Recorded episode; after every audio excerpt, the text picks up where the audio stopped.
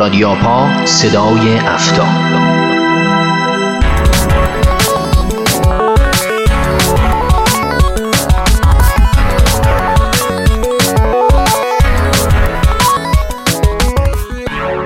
به نام خدا با قسمت دوم رادیو آپا در خدمتتون هستیم. رادیو آپا کاری از مرکز تخصصی آپای دانشگاه صنعتی اصفهان. خب این هفته ابتدا چند خبر مهم توزیع امنیت فناوری اطلاعات رو خواهیم داشت و بعد از اون در بخش تحلیل به مسئله خستگی امنیتی می‌پردازیم.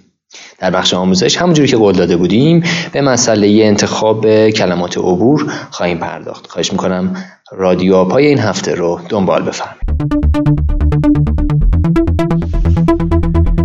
خب خیلی از خبرها در هفته گذشته باز هم متمرکز شده بود روی پیامدهای حمله منع دسترسی توضیح شده. این حملات توجه بسیاری از کارشناسان را به امنیت ابزارهای اینترنت اشیا یا همون IoT جذب کرد. بسیار از کارشناسان ابزارهای اینترنت اشیا را به عنوان سربازان جدید سنگینترین حملات اینترنتی معرفی می‌کنند بنابراین بر لزوم تجدید نظر در مورد امنیت این ابزارها تاکید ویژه شده. در کشور خودمون هم باید نگران و مراقب این ابزارها در آینده نزدیک باشیم.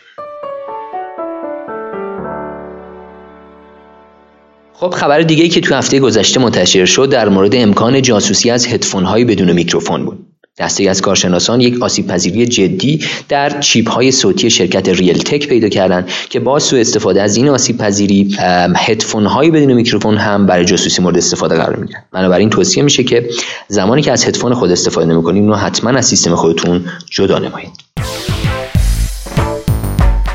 و بالاخره خبر آخر باز هم مشکلات امنیتی Adobe Flash Player بود. دو آسیب پذیری بحرانی با سطح خطر بالا در این برنامه در ماه گذشته اعلام شده که توصیه می‌کنیم که حتما نرم افزارهای خودتون رو به روز رسانی بکنید. خب میریم برمیگردیم با خشایر خسروی و خستگی امنیتی.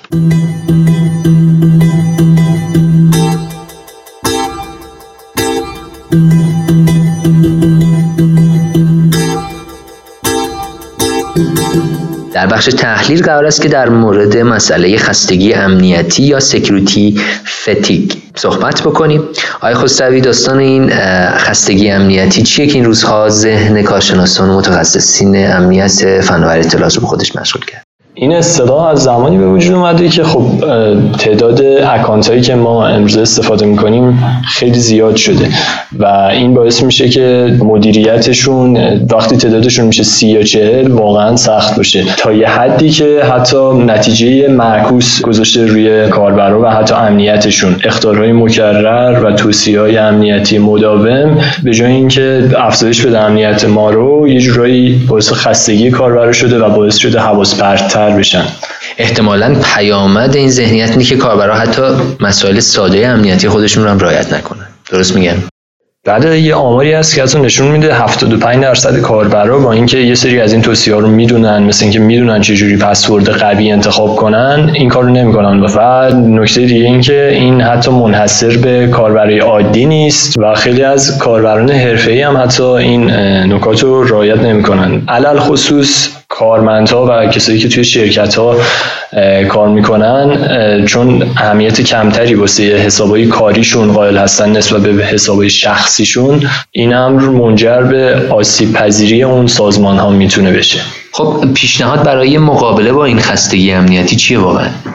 دلیل عمده این خستگی پیچیدگی رایت کردن این موارد نتیجتا باید یه رویه ها و یه راهکارهایی ارائه بشه که این پیچیدگی ها رو کمتر کنه خب ممنونم. در بخش بعدی به مسئله مدیریت پسورد ها در بخش آموزش می‌پردازیم.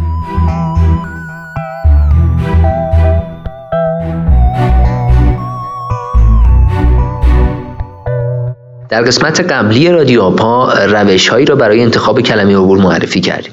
و همینجور توی قسمت تحلیل به مسئله خستگی امنیتی پرداختیم. و نتیجه این بحث این بود که رعایت این مسائل باعث سختتر شدن کار کاربران میشه و به همین دلیل حداقل‌های توصیه های امنیتی رو رعایت نمی‌کنن. امروز می‌خوایم در مورد روش هایی صحبت کنیم که میشه این توصیه ها رو با پیچیدگی های کمتری رعایت کرد. از اونجایی که انتخاب پسورد پیچیده واسه اکانت های مختلف سخته پسورد منیجرها یا نرم افزارهای مدیریت رمز عبور این امکان رو به ما میدن که برای اکانت های مختلف پسورد های پیچیده و بلند استفاده کنیم بدون اینکه بخوایم همه اونا رو به خاطر بسپاریم. این نرم افزارها همطور می‌تونن پسورد های ما رو هر چند وقتی بار به صورت اتوماتیک عوض کنن و همینطور در نگهداریشون خیلی قابل اطمینان هستن چون از رمزنگاری های خیلی پیچیده ای برای ذخیره سازی رمزهای عبور استفاده می‌کنن خب شاید نرم افزارهای مدیریت پسورد راهکار مناسبی برای رعایت حداقل‌های امنیتی و مقابله با خستگی امنیتی باشه. اما فکر کنم تا بیشتر از این از امنیت خسته نشدید. برنامه این هفته رو همینجا به اتمام برسونیم. نظرات خودتون رو در انسک.ir با ما در میون بگذارید. رادیو آپار به صورت هفتگی در این وبسایت می‌تونید دنبال بکنید. و اکنون من فرید بهزاد از دانشگاه صنعتی اصفهان با شما خداحافظی می‌کنم.